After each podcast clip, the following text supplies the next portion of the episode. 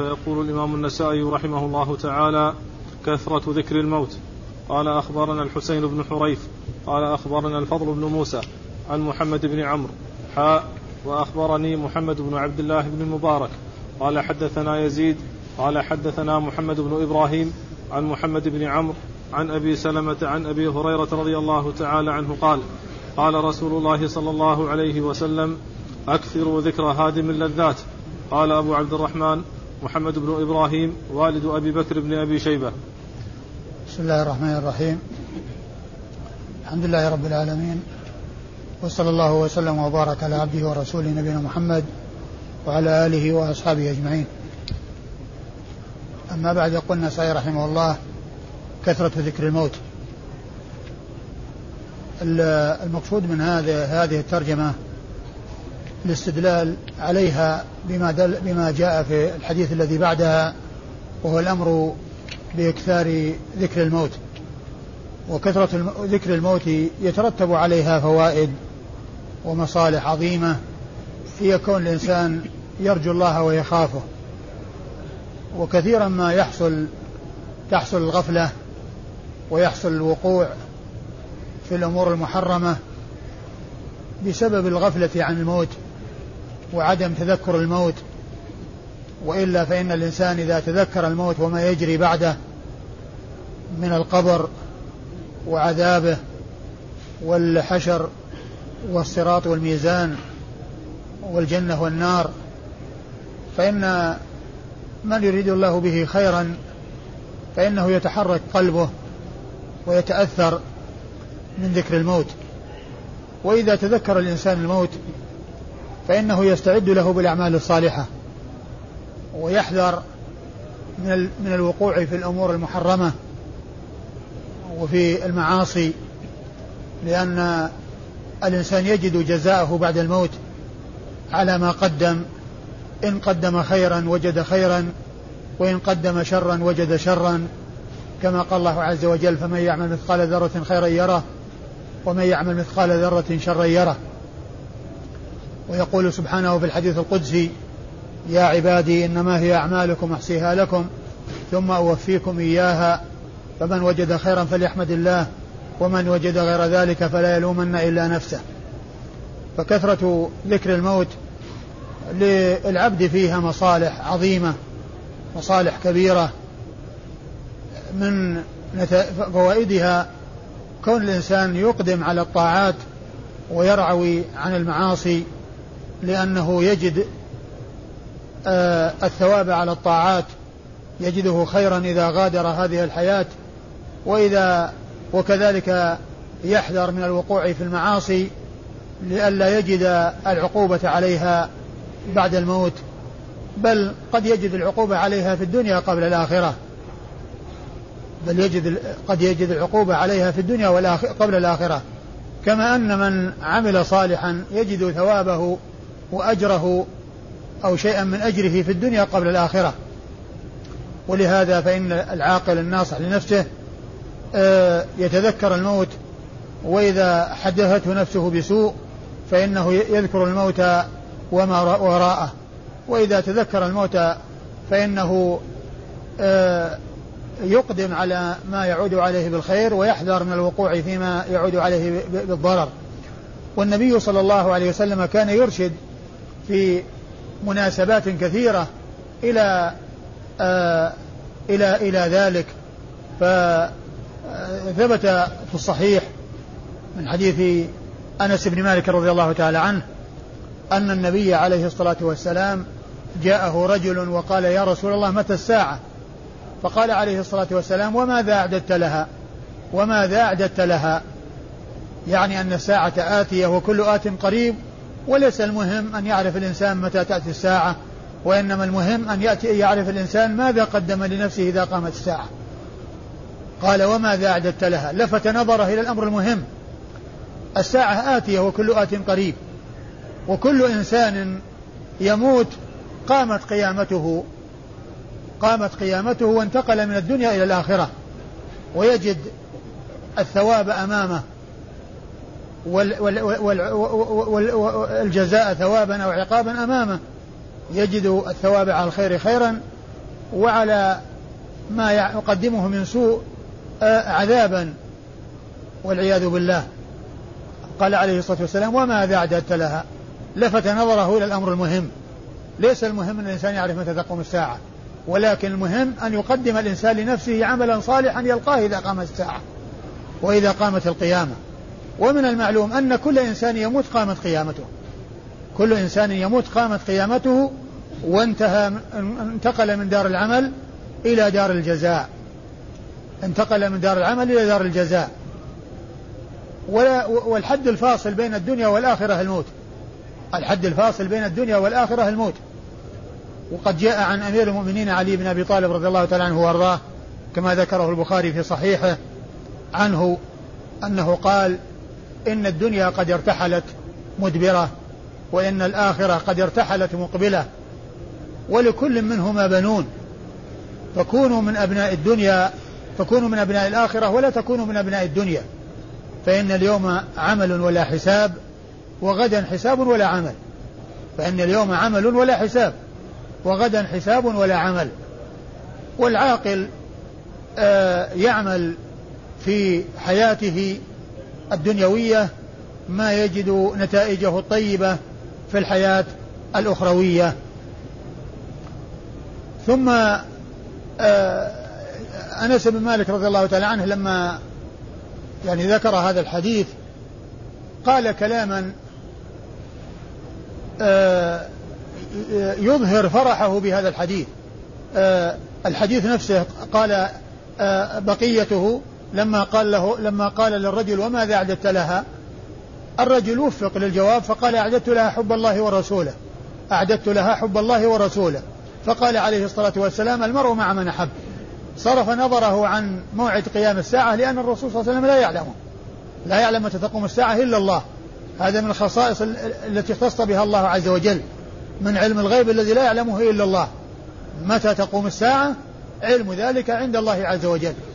ولهذا لما سأل جبريل الرسول عليه الصلاة والسلام في حديث, في حديث جبريل المشهور قال أخبرني عن الساعة قال ما المسؤول عنها بأعلم من السائل؟ قال أخبرني عن أماراتها فبين له أماراتها.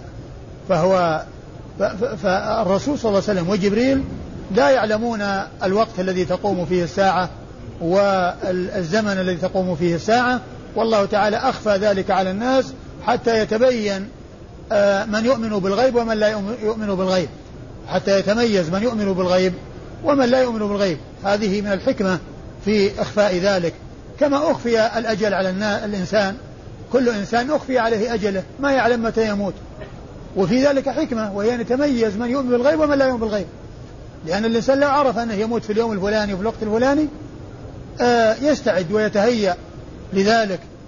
وإذا كان ولم يكن هناك آه، شيء مغيب لكن إذا آه، أخفي على الإنسان والإنسان يمكن أن يموت وهو طفل يمكن أن يموت وهو غلام يمكن أن يموت وهو كهل يمكن أن يموت وهو كبير فإن ذلك يجعله على تخوف دائما وعلى استعداد دائما للموت ول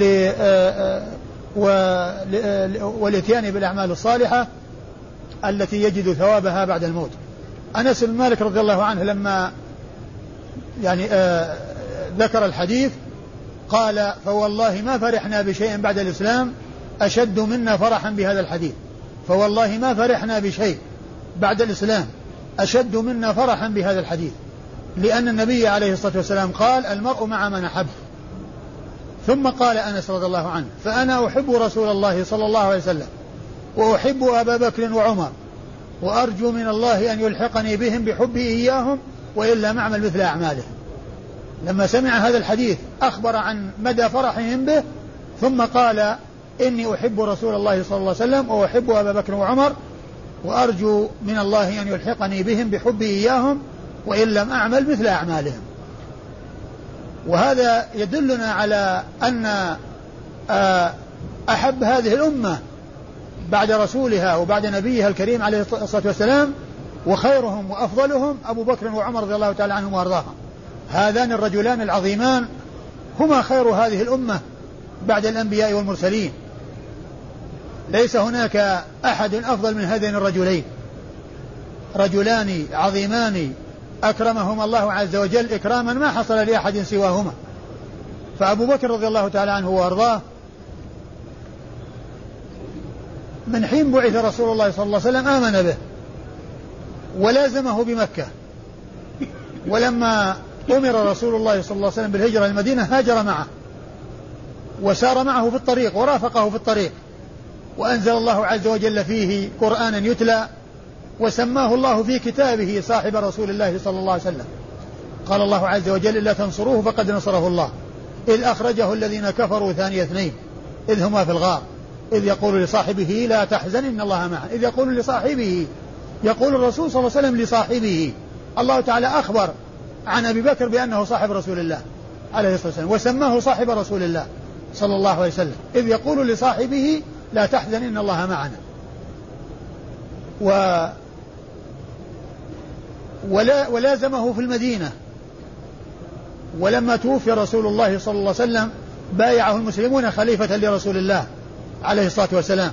وتحقق بذلك ما أخبر به الرسول عليه الصلاة والسلام من اجتماع الأمة عليه حيث قال يأبى الله والمؤمنون إلا أبا بكر.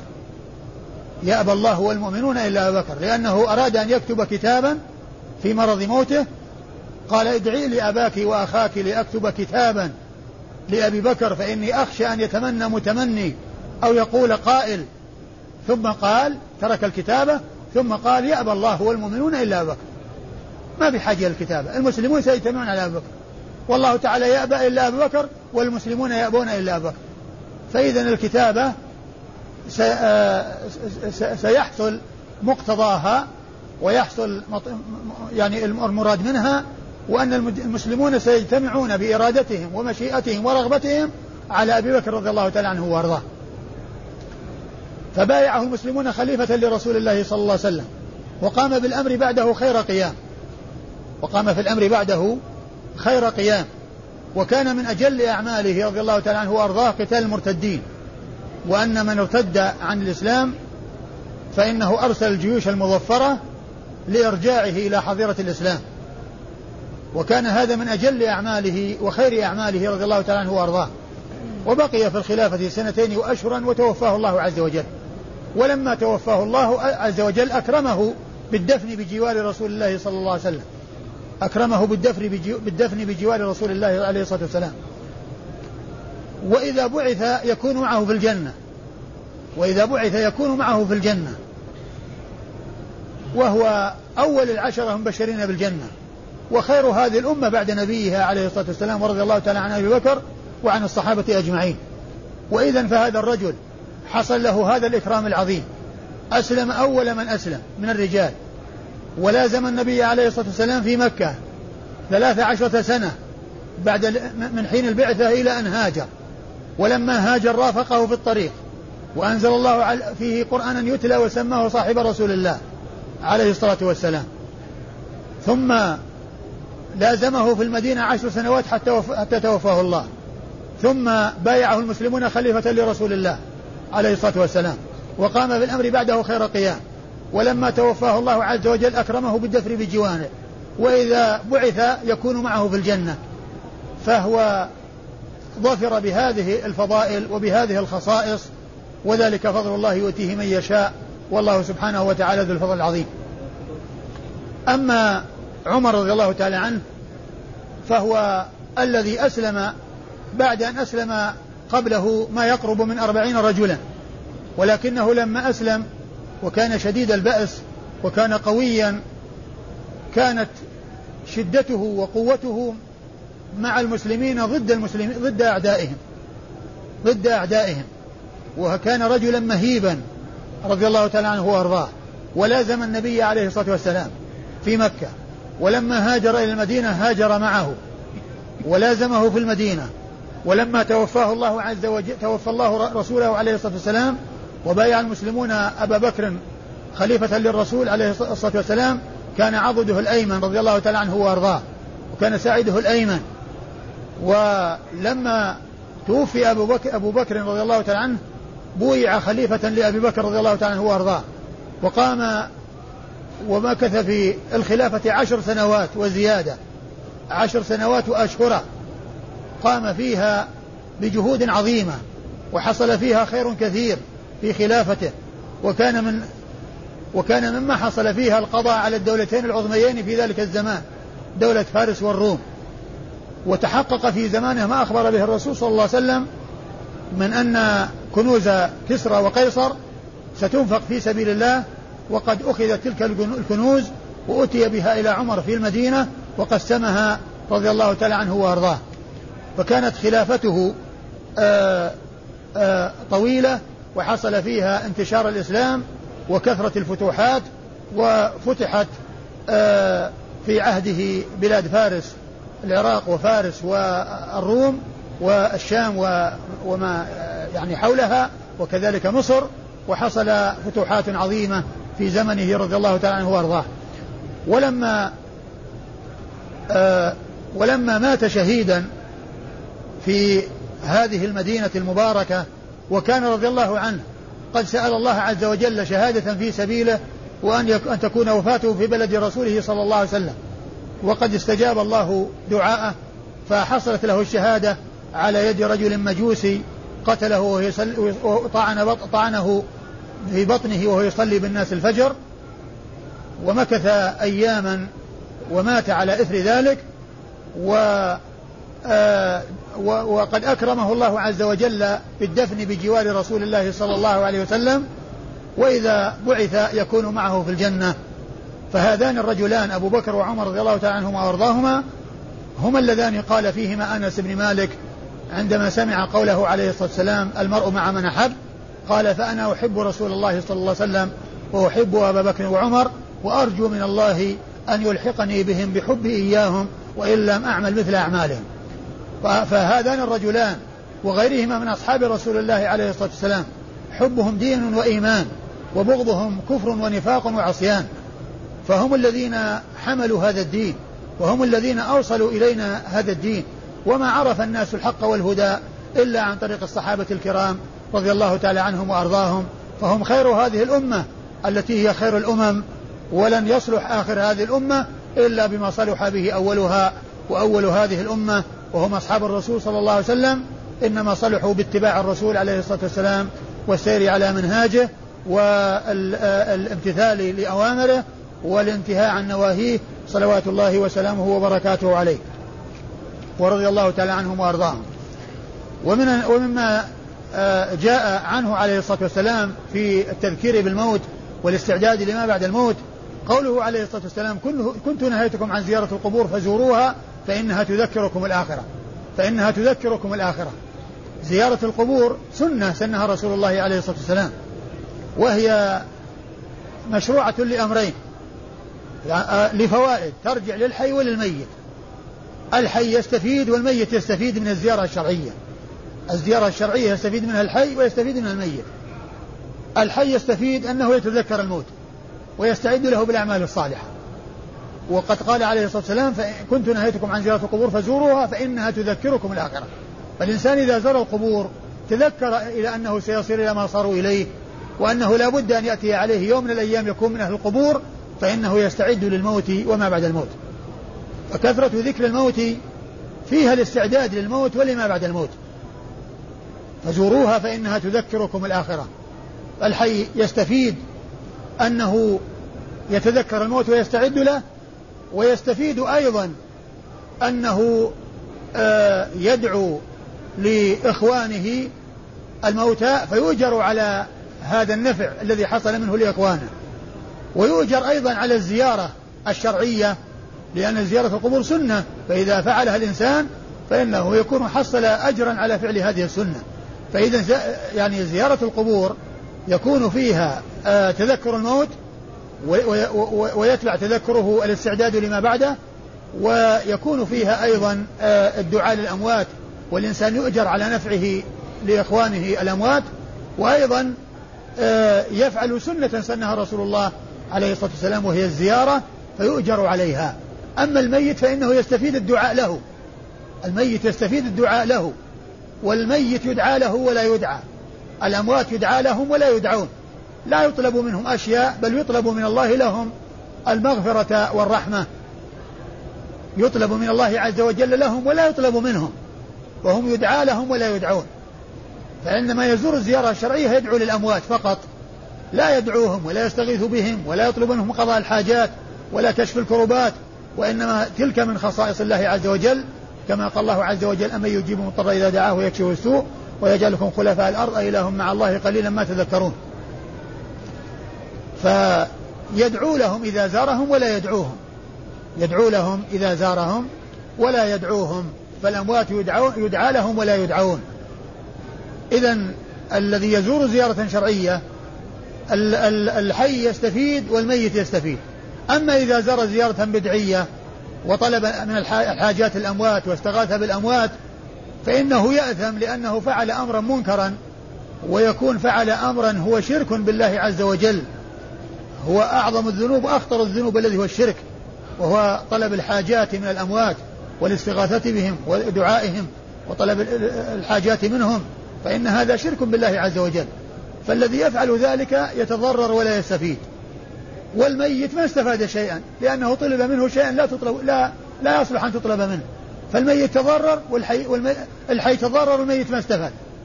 الحي تضرر من الزيارة البدعية والميت ما استفاد شيئا لأنه دعي وطلب منه وهو لا يطلب منه بل يطلب له ويرجى له. فالنبي عليه الصلاة والسلام يرشد إلى ذكر الموت وإلى تذكر الموت وإلى الاستعداد للموت وتذكر الموت يزهد في الدنيا ويرغب في الآخرة. يزهد في الدنيا ويرغب في الآخرة.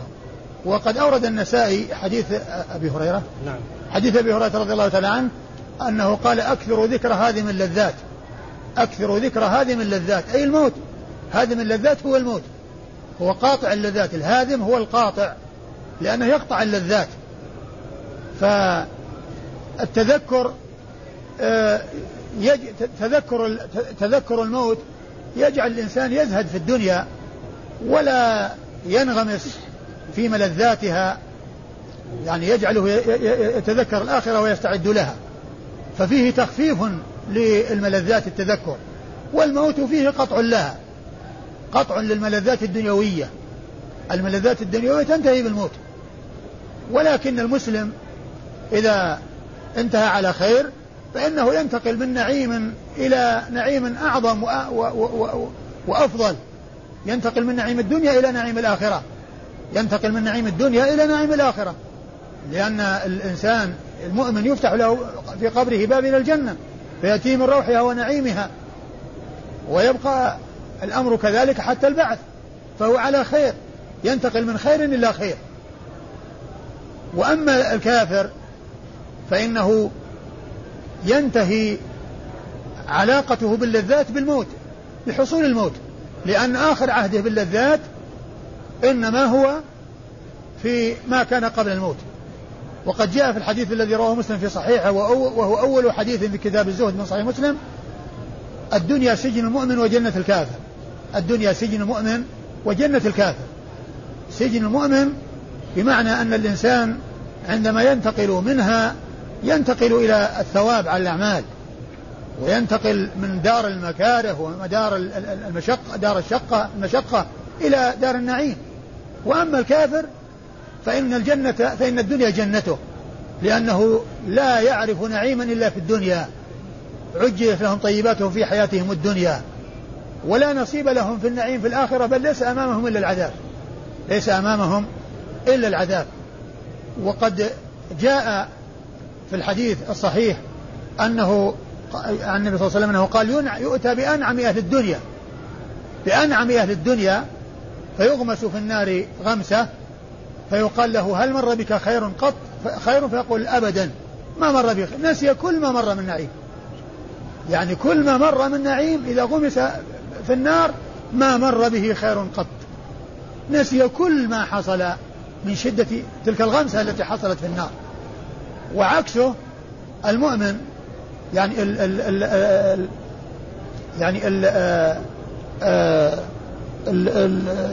أنعم أهل الدنيا وعكس ذلك أتعس أهل الدنيا الذي كان في الدنيا في يعني في مشقة وفي فقر وفي ضيق ولكنه مؤمن صابر محتسب يعني إذا غمس في الجنة غمسة يقال هل مر بك شر قط؟ قال أبدا ما مر به. نسي كل ما مر بهذا ال بهذه الغمسة التي حصلت في الجنة. نسي كل ما مر من البلاء في الدنيا وكل ما حصل من المشقة في الدنيا نسيها. الحاصل أن الموت وذكر الموت والاستعداد الموت يجعل الإنسان على خير والغفلة والبلاء يكون الناس عند إذا إذا غفلوا عن الموت ولم يستعدوا له بالأعمال الصالحة. أكثر ذكر من اللذات لأن أو من اللذات هو الموت لأنه يقطع اللذات الدنيوية يقطع اللذات الدنيوية. و آه، فالنبي صلى الله عليه وسلم أرشد إلى الإكثار من ذكره لأن الإكثار من ذكره يكون فيه الخوف من ما يكون وراءه وما يكون بعده لأن بعده آه، آه، الجزاء على الأعمال إن خيرا فخير وإن شرا فشر. وأما إسناد الحديث فيقول النسائي أخبرنا الحسين بن حريث. أخبرنا الحسين بن حريث المروزي وهو ثقة أخرج حديثه أصحاب الكتب الستة إلا ابن ماجه. أخرج حديثه أصحاب الكتب الستة إلا ابن ماجه. عن الفضل بن موسى وهو المروزي أيضا وهو ثقة أخرج حديثه أصحاب الكتب الستة. عن عن محمد بن عمرو. عن محمد بن عمرو بن علقمة بن وقاص الليثي وهو صدوق له أوهام أخرج حديثه أصحاب الكتب الستة. حاء وأخبرني محمد بن عبد الله بن ثم قال حاء وحاء هذه المراد بها التحول من إسناد إلى إسناد التحول من إسناد إلى إسناد. يعني معناها أن ما بعدها يبدأ الإسناد من جديد. فيذكر النسائي شيخا آخر له ويسوق إسناد آخر ثم يلتقي الإسنادان عند نقطة أو عند شخص معين. حاوى أخبرنا محمد بن عبد الله بن مبارك. أخبرني محمد بن عبد الله بن مبارك. محمد بن عبد الله بن مبارك المخرمي البغدادي وهو ثقة حافظ أخرج له البخاري وأبو داود والنسائي. حدثنا يزيد. قال حدثنا يزيد بن هارون الواسطي. يزيد هو بن هارون الواسطي. وهو ثقة ثبت أخرج حديثه وأصحاب الكتب الستة. قال حدثنا محمد بن إبراهيم. قال حدثنا محمد بن إبراهيم. محمد بن إبراهيم بن عثمان العبسي الكوفي ثقة أخرج حديثه النسائي. وقد آه وقد عرفه أو عرف به النسائي في آخر الحديث. فقال قال أبو عبد الرحمن محمد بن إبراهيم والد أبي بكر بن أبي شيبة. والد أبي بكر ابن أبي شيبة. وقد ذكرت يعني هذه الجملة في غير محلها خطأ بل جعلت قبل الإسناد الذي يليها وكأنها تابعة للإسناد الذي يليها وهي خطأ وضعت في غير موضعها ومحلها بعد نهاية الحديث أكثر ذكر هذه من اللذات ثم بعد ذلك يأتي الإسناد أخبرنا محمد المثنى. أخبرنا محمد المثنى وكلمة قال أبو بكر بن آه قال أبو عبد الرحمن آه محمد بن إبراهيم والد أبي بكر أبي بكر بن أبي شيبة. هذه محلها عقب الحديث الذي انتهى. فذكرها هناك خطأ من آه، الطابعين. و وهنا وقال والد أبي بكر بن أبي شيبة. فالابن هو المشهور. وقد يعني عرف بالابن بذكر ابنه. لأنه إذا كان الابن مشهور والأب غير مشهور عندما يذكر الأب يذكر الذي هو مشهور عند الناس يذكر الولد. فيقال هو والد فلان. هو والد فلان. وقد يكون الشخص يعني مثلا مشهور ولكن أبوه مشهور. قد يكون يعني هو والد فلان. هو ابن فلان المشهور. وقد يعني يكون التعريف للفرع بالأصل أو الأصل بالفرع. وهنا يعني الأصل عرف بالفرع. فقيل والد أبي بكر بن أبي شيبة. لأن أبو بكر بن أبي شيبة علم. علم من الأعلام. يعني آه، مشهور بالرواية. روى عنه آه، روى عنه مسلم من الرواية.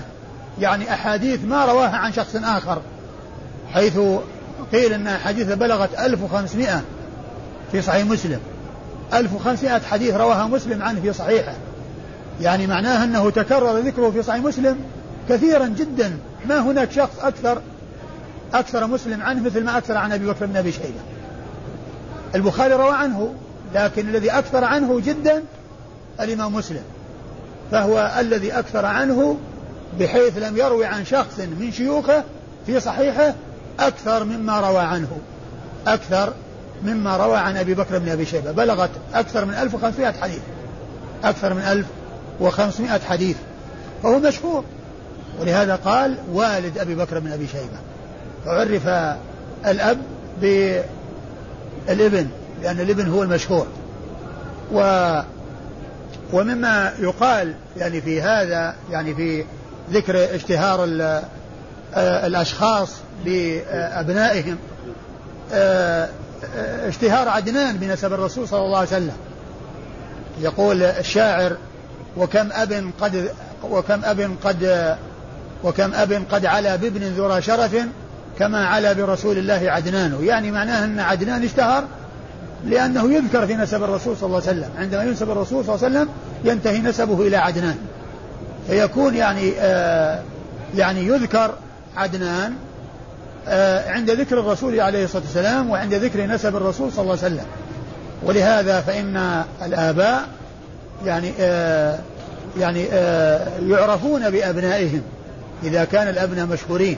وقد يكون العكس بأن يكون الشخص مشهور مثل ابن علية إسماعيل بن علية إمام مشهور وأبناؤه يعرفون به. وكذلك عبد الله بن الإمام أحمد يعني يشتهر بنسبته إلى الإمام يقال ابن الإمام وهكذا. فقال هنا والد أبي بكر محمد بن إبراهيم والد أبي بكر وهو محمد بن إبراهيم ابن عثمان العبسي الكوفي ثقة أخرج حديثه النسائي وحده الذي هو محمد بن إبراهيم. محمد بن إبراهيم بن عثمان وهو والد أبي بكر ووالد عثمان. والد أبي بكر ووالد عثمان ابن ابن أبي شيبة. عن محمد بن عمرو عن أبي سلمة. نعم. عن محمد عن محمد بن عمرو وهو ابن علقمة بن وقاص الليثي آه، آه، آه، الليثي وقد مر ذكره وهو ملتقى الاسنادين ملتقى الاسنادين محمد ابن عمرو ابن علقمة بن وقاص. الإسناد الأول مع الإسناد الثاني التقيا عند محمد بن عمرو بن وقاص. الإسناد الأول إيش هو؟ أخبرنا الحسين بن حريث نعم. عن فضل موسى عن محمد بن عمرو. نعم. والثاني وأخبرني محمد بن عبد الله بن مبارك. قال حدثنا يزيد. قال حدثنا محمد بن إبراهيم. عن محمد بن عمرو. يعني الثاني أنزل من الأول. الثاني أنزل من الأول. لأن الأول بين النسائي وبين آه، محمد بن عمرو شخصان. وأما الثاني فبين محمد النسائي وبين محمد بن عمر ثلاثة أشخاص. فهذا يقال الأول عالي والثاني نازل بالنسبة. الأول عالي بالنسبة للثاني والثاني قال له نازل بالنسبة للأول العالي أيوة. عن, عن أبي سلمة. عن أبي سلمة بن عبد الرحمن بن عوف. عن أبي سلمة بن عبد الرحمن بن عوف وهو ثقة فقيه آه، من فقهاء المدينة السبعة على أحد الأقوال في السابع وحديثه أخرجه أصحاب الكتب الستة.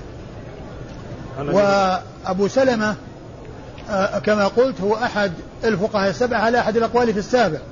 لأن الفقهاء المدينة السبعة ست آه، ستة متفق على عدهم في السبعة وواحد مختلف فيه على ثلاثة أقوال. فالستة هم عبيد الله بن عبد الله بن عتبة بن مسعود وخارجة بن زيد بن ثابت وأبو آه، و, و وسليمان بن يسار وسعيد بن المسيب والقاسم بن محمد بن أبي بكر الصديق و عروة بن الزبير. وعروة بن الزبير بن العوام. وأما السابع ففي ثلاث أقوال. قيل أبو سلمة الذي معنا هذا أبو سلمة بن عبد الرحمن بن عوف وقيل سالم بن عبد الله بن عمر بن الخطاب وقيل أبو بكر بن عبد الرحمن بن الحارث بن هشام. عن أبي هريرة رضي الله عنه صاحب رسول الله صلى الله عليه وسلم وهو عبد الرحمن بن صخر الدوسي آه، أحد السبعة المعروفين بكثرة الحديث عن رسول الله عليه الصلاة والسلام بل هو أكثر السبعة حديثا على الإطلاق رضي الله تعالى عنه وأرضاه. وسبق أن ذكرت أن سبب كثرة حديثه عدة أمور منها أولا كونه ملازم للنبي عليه الصلاة والسلام كونه ملازما للنبي عليه الصلاة والسلام لأنه كان فقيرا وليس عنده شيء فكان يلازمه يأكل من طعامه ويسمع حديثه منه فكثر حديثه وتميز على حديثه بالكثرة على غيره بالكثرة. ثم أيضا دعاء النبي صلى الله عليه وسلم له بالحفظ. فإن هذا أيضا من الأسباب التي جعلت حديثه يكثر. ثم أمر ثالث وأنه بقي في المدينة وعمر فكان الناس الذين يأتون المدينة ويردون إليها ويصدرون منها يلتقون به فيعطونه ما عندهم ويأخذون ما عنده. يعطونه ما عنده من الحديث ويأخذون ما عنده من الحديث لأنه مما بقي في المدينة وهذه من أسباب كثرة حديثه رضي الله تعالى عنه وأرضاه نعم وقال رحمه الله تعالى أخبرنا محمد بن المثنى عن يحيى عن الأعمش قال حدثني شقيق عن أم سلمة رضي الله تعالى عنها قالت سمعت رسول الله صلى الله عليه وسلم يقول إذا حضرتم المريض فقولوا خيرا فإن الملائكة فإن الملائكة يؤمنون على ما تقولون. فلما مات أبو سلمة رضي الله تعالى عنه قلت يا رسول الله كيف أقول؟ قال قولي اللهم اغفر لنا وله وأعقبني منه عقبى حسنة فأعقبني الله عز وجل منه محمدا صلى الله عليه وسلم. آه، أورد النسائي هذا الحديث تحت ترجمة كثرة الموت كثرة ذكر الموت كثرة ذكر الموت. وليس واضح الدلالة على الترجمة دخوله في الترجمة لأنه ليس فيه شيء يدل على كثرة الموت. ليس فيه شيء يدل على الإكثار من ذكر الموت وإنما فيه الإرشاد إلى أنهم إذا حضروا الميت لا يقولون إلا خيرا سواء كان حضروا عليه حضروا عنده وهو في النزع قبل أن يموت أو حضروا بعدما يموت. فليس فيه آه، ليس واضح الدلالة على الترجمة وهي كثرة ذكر الموت لأن ما في شيء يدل على كثرة ذكر الموت. وإنما فيه الإشارة إلى حضور الموت. وقد يكون آه، آه، له آه، علاقة في الباب الذي بعده وهو تلقين الميت. تلقين الميت لأن قوله إذا حضرتم الميت فقولوا خيرا أو فلا تقولوا إلا خيرا. لأنه إذا كان قبل الموت كونه يذكر الله عز وجل عنده ويعني فيه مناسبة. يعني كونه يقال خيرا عنده عند عند عند الموت وقبل الموت. فيعني يكون نهايته على خير ويذكر الله عنده له مناسبة لكن هذا الباب الذي هو آه ذكر كثرة كثرة ذكر الموت ما هو ليس بواضح الدلالة على الترجمة. الحديث ليس واضح الدلالة على الترجمة وهو أقرب إلى الباب الذي يليه من من ناحية آه أن أن حضور الميت الإنسان إذا حضر الميت وأنه لا يقول عنده إلا خيرا يشمل ما إذا كان عند الموت عند النزع وما إذا كان بعده. إذا كان عند النزع قبل الموت وإذا كان بعده. فكل إنسان يقول خيرا ومن الخير أن يذكر عنده لا إله إلا الله. لكن الترجمة الحديث يعني ليس واضح آه، آه، الدلالة عليها. أورد حديث أم سلمة رضي الله تعالى عنها وأرضاها. النبي أن النبي صلى الله عليه وسلم قال إذا حضرتم الميت فلا تقولوا إلا خيرا. فإن الملائكة فلا تقولوا إلا خيرا. فقولوا خيرا. فقولوا خيرا. إذا حضر الميت فقولوا خيرا فإن الملائكة يؤمنون على ما تقولون. قالت قالت أم سلمة. آه. إيش بعده؟ فلما مات أبو سلمة قلت يا رسول الله كيف أقول؟ قال قولي اللهم اغفر لنا وله وأعقبني منه عقبى حسنة. فلما مات أبو سلمة قلت يا رسول الله ماذا أقول؟ قال قولي اللهم اغفر لنا وله واعقبني منه عقبى حسنة. يعني أمرها عليه الصلاة والسلام أن تطلب له المغفرة ولها وأن يعقبها الله عز وجل منه عقبة حسنة يعني معناه أنه يجعل له من يخلفه يخلف يعني يكون آه، آه، آه، يعقبه عليها ويكون يخلفه عليها ف وكانت كما جاء في بعض الأحاديث عنها أنها لما قال لما أرشدها رسول الله صلى الله عليه وسلم إلى أن تقول مثل هذه المقالة قالت ومن خير من, من أبي سلمة؟ يعني معناه أن, أبو أن أبا سلمة رضي الله عنها وأرضاها ما كانت تفكر أن يعني أحد يكون مثل أبي سلمة عندها فيما بينها وبينه من المودة ومن المحبة و فالله تعالى أخلفها عليه خيرا منه رسول الله عليه الصلاة والسلام. فأعقبها رسول الله محمد عليه الصلاة والسلام. فكان هو زوجها الذي خلفه عليها. ف حصل لها من هو خير من أبي سلمة وخير من وخير البشر أجمعين. صلوات الله وسلامه وبركاته عليه. ورضي الله تعالى عن أم سلمة وعن الصحابة أجمعين. وهذا يعني فيه أن الإنسان عندما يحضر الميت سواء كان عند عند الموت أو بعد الموت فإنه لا يقول إلا خيرا لأن الملائكة تؤمن على ما يقول الإنسان. فلا لا يجوز الدعاء بغير الخير ولا بغير ذكر الخير. يعني معناه أن الأمور المحرمة التي هي الدعاء على الإنسان بالويل والثبور وما إلى ذلك من الأمور التي اعتادها الجاهلية فإن الإنسان يبتعد عنها. ولا يذكر إلا خيرا ولا يدعو إلا بخير لأن الملائكة يؤمنون على ما يقولون يعني ما يقول آآ آآ الداعون. إذا حضرتم إذا حضرتم الميت إذا حضرتم المريض. إذا إذا حضرتم المريض. إذا إذا حضرتم المريض فقولوا خيرا. إذا حضرتم المريض فقولوا خيرا. فإن الملائكة يؤمنون على ما يقولون. يعني معناه أنه يعني سواء في في النزع يعني لا يدعى يدعو الإنسان على نفسه بسوء كما يعني يحصل من الجاهلية يدعون بالويل والثبور وغير ذلك من الدعوات وكذلك ما يحصل من آه، الأمور المنكرة التي تكون عندما يحصل الموت من آه، الصالقة والسالقة والشاقة يعني التي تحلق رأسها عند المصيبة تشق ثوبها عند المصيبة ترفع صوتها عند المصيبة. يعني كل هذه من الأمور المحرمة التي لا يجوز أن تحصل عند الموت. آه، فلما مات أبو سلمة قالت له ماذا أقول؟ فقال لها قولي اللهم اغفر لنا وله واعقبني اغفر لي وله أو لنا؟ اللهم اغفر لنا وله. اغفر لنا وله واعقب لي واعقب واعقب واعقبني منه عقبى واعقبني منه عقبى حسنة. نعم والإسناد؟ أخبرنا محمد بن المثنى.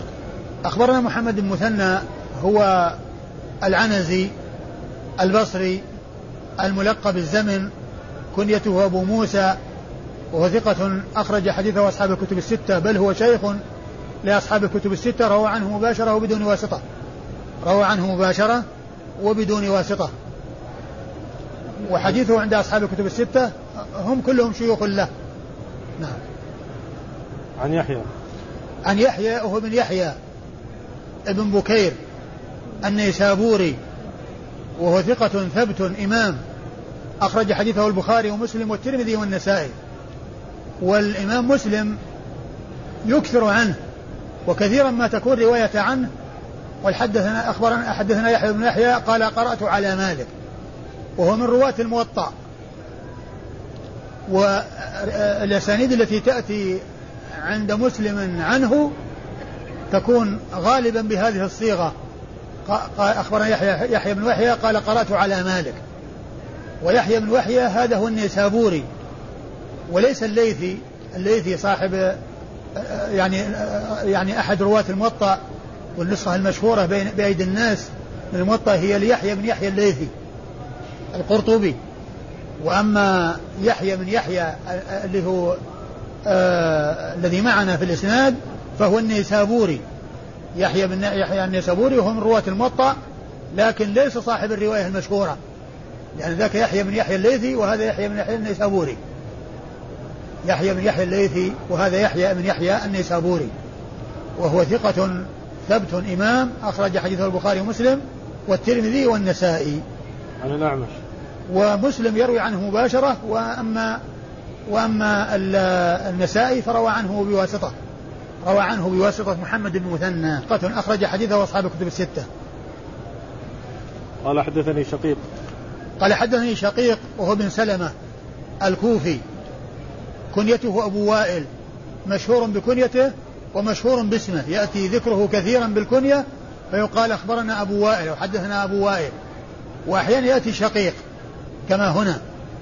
شقيق بن سلمة الكوفي ثقة مخضرم أخرج حديثه أصحاب الكتب الستة. مخضرم أي أدرك الجاهلية والإسلام ولم يلقى النبي صلى الله عليه وسلم.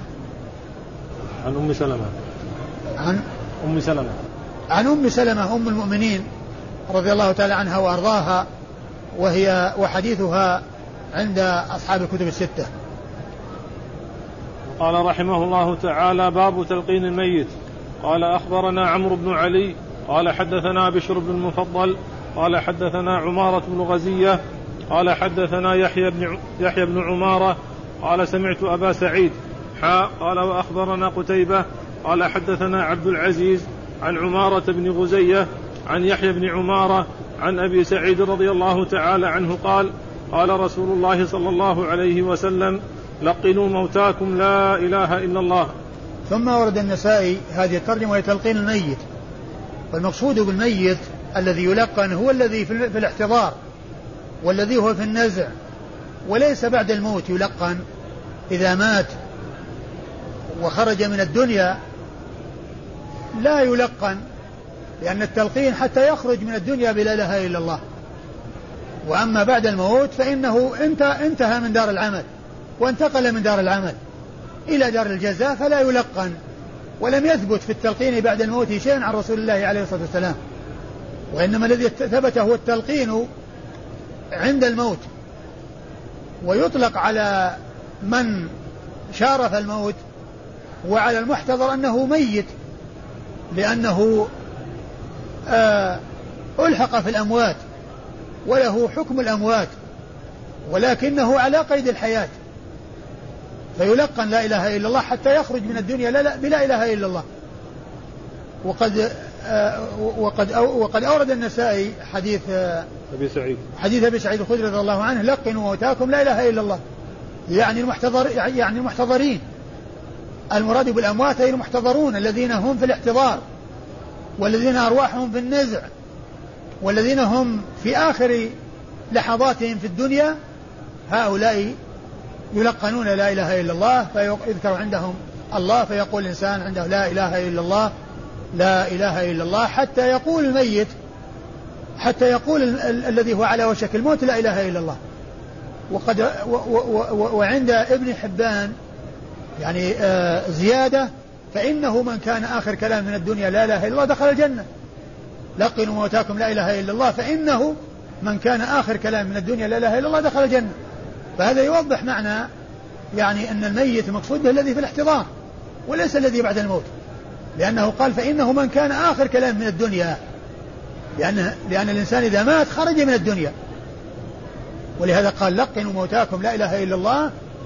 رواه مسلم ورواه يعني النسائي وغيره وغيرهم ولكن زاد ابن حبان على هذا فإنه من كان آخر كلام من الدنيا لا إله إلا الله دخل الجنة وهي تبين أن هذا التلقين إنما هو في الحياة الدنيا وليس في الحياة الآخرة وليس في البرزخ وليس بعد الموت. لأنه قال فإنه من كان آخر كلام من الدنيا لا إله إلا الله دخل الجنة. فلا إله إلا الله هي المفتاح وهي النهاية. هي المفتاح هي المدخل وهي المخرج. هي المدخل في الإسلام والدخول في الإسلام إنما يكون بشهادة لا إله إلا الله. ولهذا النبي عليه الصلاة والسلام لما بعثه الله كان يعني يطوف على الناس وعلى قريش في أماكنهم ويقول يا أيها الناس قولوا لا إله إلا الله تفلحوا. يا أيها الناس قولوا لا إله إلا الله تفلحوا فهي المفتاح وهي المدخل. وأول ما يدعى إليه شهادة لا إله إلا الله وأن محمد رسول الله. كما قال النبي صلى الله عليه وسلم في وصية لمعاذ بن جبل إنك تأتي قوم أهل الكتاب فليكن أول ما تدعوهم إليه شهادة لا إله إلا الله وأن محمد رسول الله. وآخر شيء يذكر به لا إله إلا الله. لقنوا موتاكم لا إله إلا الله فإنه من كان آخر كلام من الدنيا لا إله إلا الله دخل الجنة. فإنه من كان آخر كلام من الدنيا لا إله إلا الله من كان آخر كلام من الدنيا لا إله إلا الله دخل الجنة. إذا المراد بالموتى هم المحتضرون. وليس المراد بهم الذين ماتوا وفارقوا الحياة لأنه دخلوا في الدار الآخرة وانتهوا من الدنيا. وآخر الحديث كما عند ابن حبان فإنه من كان آخر كلامه من الدنيا لا إله إلا الله دخل الجنة. فإنه من كان آخر كلامه من الدنيا لا إله إلا الله دخل الجنة. إذا هذا هو المراد بالميت أو الموتى أي الذين هم في الاحتضار وفي نهاية الحياة الدنيا. و وقد جاء حديث يقول آه يعني آه ينسب إلى رسول الله عليه الصلاة والسلام وهو ضعيف لا يحتج به اقرأوا على موتاكم ياسين. اقرأوا على موتاكم ياسين. فالحديث لم يثبت. فلا يقرأ على الأموات شيء من القرآن بعد أن يموتوا. وأما لو ثبت الحديث فإنه يحمل على المحتضر. لو ثبت الحديث يحمل على المحتضر. كما جاء هنا لقنوا موتاكم. لأنه قال لقنوا موتاكم يعني المحتضرون والحديث لم يثبت فلا يقرأ عنده لا بعد بعد الموت ولا قبل الموت ياسين لأن الحديث لم يثبت عن رسول الله صلى الله عليه وسلم ولو ثبت فإنه محمول على المحتضر. لو ثبت فإنه يكون محمولا على المحتضر ويكون الموتى في الحديث مثل الموتى في قوله لقنوا موتاكم. لا إله إلا الله يعني المحتضرون الذين هم في آخر لحظاتهم. وآخر آه، آه، وقتهم من الحياة الدنيا. والإسناد؟ أخبرنا عمرو بن علي. أخبرنا عمرو بن علي هو الفلاس وهو ثقة حافظ أخرج حديثه أصحاب الكتب الستة وهو شيخ لأصحاب الكتب الستة. روى عنه مباشرة وبدون واسطة. هو مثل محمد بن بشار ومحمد بن مثنى ويعقوب بن إبراهيم الدورقي. هؤلاء الأربعة يتكرر ذكرهم في الأسانيد يروي عنهم النسائي وهم شيوخ لأصحاب الكتب الستة. وعمرو بن علي أيضا معهم لأنه روى عنه الجماعة.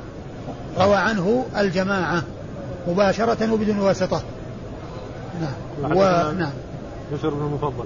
حدثنا بشر بن المفضل والبصري وهو ثقة أخرج حديثه أصحاب الكتب الستة. حدثنا عمارة بن غزية. حدثنا عمارة بن غزية وقد قال عنه الحافظ التقريب لا بأس به وهي تعادل صدوق. وحديثه أخرجه البخاري تعليقا ومسلم وأصحاب السنن الأربعة. قال حدثنا يحيى بن عمارة. قال حدثنا يحيى بن عمارة إيش قال فيه؟ قال عنه ثقة أخرجه أصحاب الكتب الستة. ثقة أخرج له أصحاب الكتب الستة. يحيى بن عمارة ثقة أخرج له أصحاب الكتب الستة. قال سمعت أبا سعيد. قال سمعت أبا سعيد الخدري سعد بن مالك بن سنان مشهور بكنيته ونسبته. أبو سعيد كنيته والخدري نسبته وهو مشهور بالكنية والنسبة. واسمه سعد بن مالك بن سنان. صحابي جليل من السبعة المعروفين بكثرة الحديث عن رسول الله عليه الصلاة والسلام. وهم أبو هريرة وابن عمر وابن عباس وأبو سعيد وأنس وجابر وأم المؤمنين عائشة رضي الله تعالى عنهم وعن الصحابة أجمعين. فأبو سعيد من هؤلاء السبعة المعروفين بكثرة الحديث عن رسول الله صلى الله عليه وسلم ورضي الله تعالى عن الصحابة أجمعين. ثم قال حاء وأخبرنا قتيبة. ثم قال حاء وهذه حاء للتحويل والتحول من إسناد إلى إسناد. أخبرنا قتيبة بن سعيد ابن جميل بن طريف البغلاني وبغلان قرية من قرى بلخ وهو ثقة أخرج له أصحاب الكتب الستة. قال حدثنا عبد العزيز. قال حدثنا عبد العزيز وهو بن محمد الدراوردي. عبد العزيز بن محمد الدراوردي وهو صدوق أخرج حديثه أصحاب الكتب الستة. عن عمارة بن غزية. عن عمارة بن غزية وقد مر ذكره. عن يحيى بن عمارة عن أبي سعيد. عن يحيى بن عمارة عن أبي سعيد وقد مر ذكرهم. قال رحمه الله تعالى أخبرنا إبراهيم بن يعقوب قال حدثني أحمد بن إسحاق قال حدثنا وهيب قال حدثنا منصور بن صفية عن أمه صفية بنت شيب رضي الله تعالى عنها عن عائشة رضي الله تعالى عنها قالت قال رسول الله صلى الله عليه وسلم لقنوا هلكاكم لا إله إلا الله. ثم ورد النسائي الحديث من طريق أخرى حديث عائشة. الأول عن نعم. الأول عن الأول؟ أيوه الإسناد اللي الأول عن أبي سعيد. عن أبي سعيد نعم. ثم ورد النسائي حديث حديث عائشة أم المؤمنين, أم المؤمنين عائشة رضي الله عنها وأرضاها. وهو مثل الذي قبله إلا أنه في بعض النسخ لقنوا هلكاكم لا إله إلا الله. وفي بعضها لقنوا موتاكم لا إله إلا الله مثل رواية أبي سعيد. والهلكة جمع هالك وهم الموتى. الهلكة هم الموتى ولهذا يأتي في القرآن ذكر الهلاك بمعنى الموت. إن امرؤ هلك يعني امرؤ امرؤ مات في المواريث إن امرؤ هلك ليس له ولد. يعني آه، فيأتي ذكر التعبير عن الموت بالهلاك. لقنوا هلكاكم لا إله إلا الله يعني موتاكم. والمقصود من ذلك الذين هم على وشك الهلاك. الذين هم على وشك الهلاك. وفي بعض النسخ الموت موتاكم مثل حديث أبي سعيد. في بعض النسخ يعني لهذا الحديث حديث عائشة بدل هلكاكم موتاكم. وهما بمعنى واحد. وهما بمعنى واحد. والهالك هو الميت. ولهذا يأتي كثيرا في كتب الفرائض عندما يذكرون المسائل يقول هلك هالك عن كذا أو مات ميت عن كذا هلك هالك لأن التعبير في القرآن جاء هلك إن امرؤ هلك يعني إن امرؤ هلك. فكثيرا ما يعبرون يقولون هلك هالك عندما يذكرون مسائل. يعني في الفرائض يعني يريدون أن يحلوها يقولون هلك هالك. آه والكلام عليه مثل الذي قبله. لقنوا هلكاكم لا إله إلا الله لقنوا موتاكم لا إله إلا الله. نعم والإسناد؟ أخبرنا إبراهيم بن يعقوب.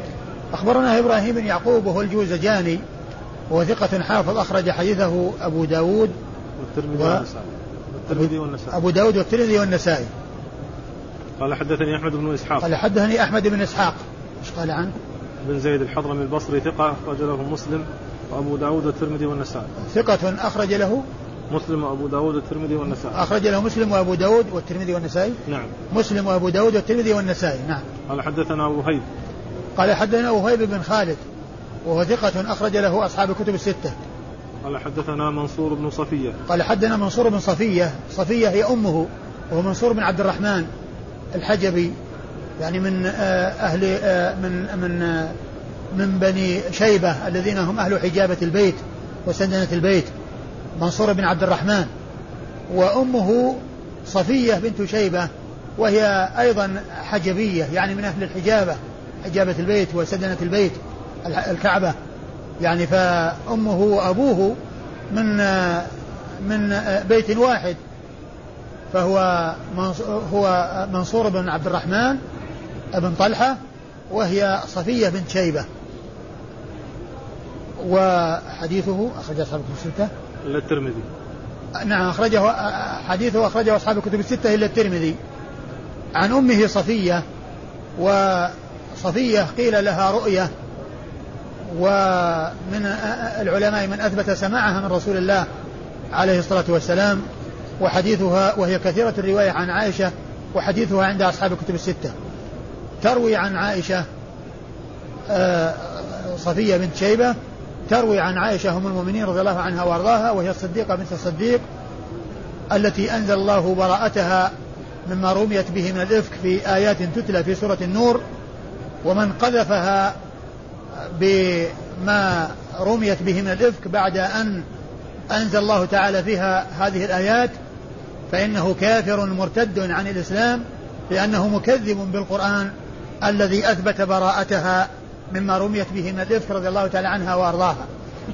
وهي واحدة من سبعة أشخاص عرفوا بكثرة الحديث عن رسول الله عليه الصلاة والسلام وقد مر ذكرهم ستة رجال وامرأة واحدة.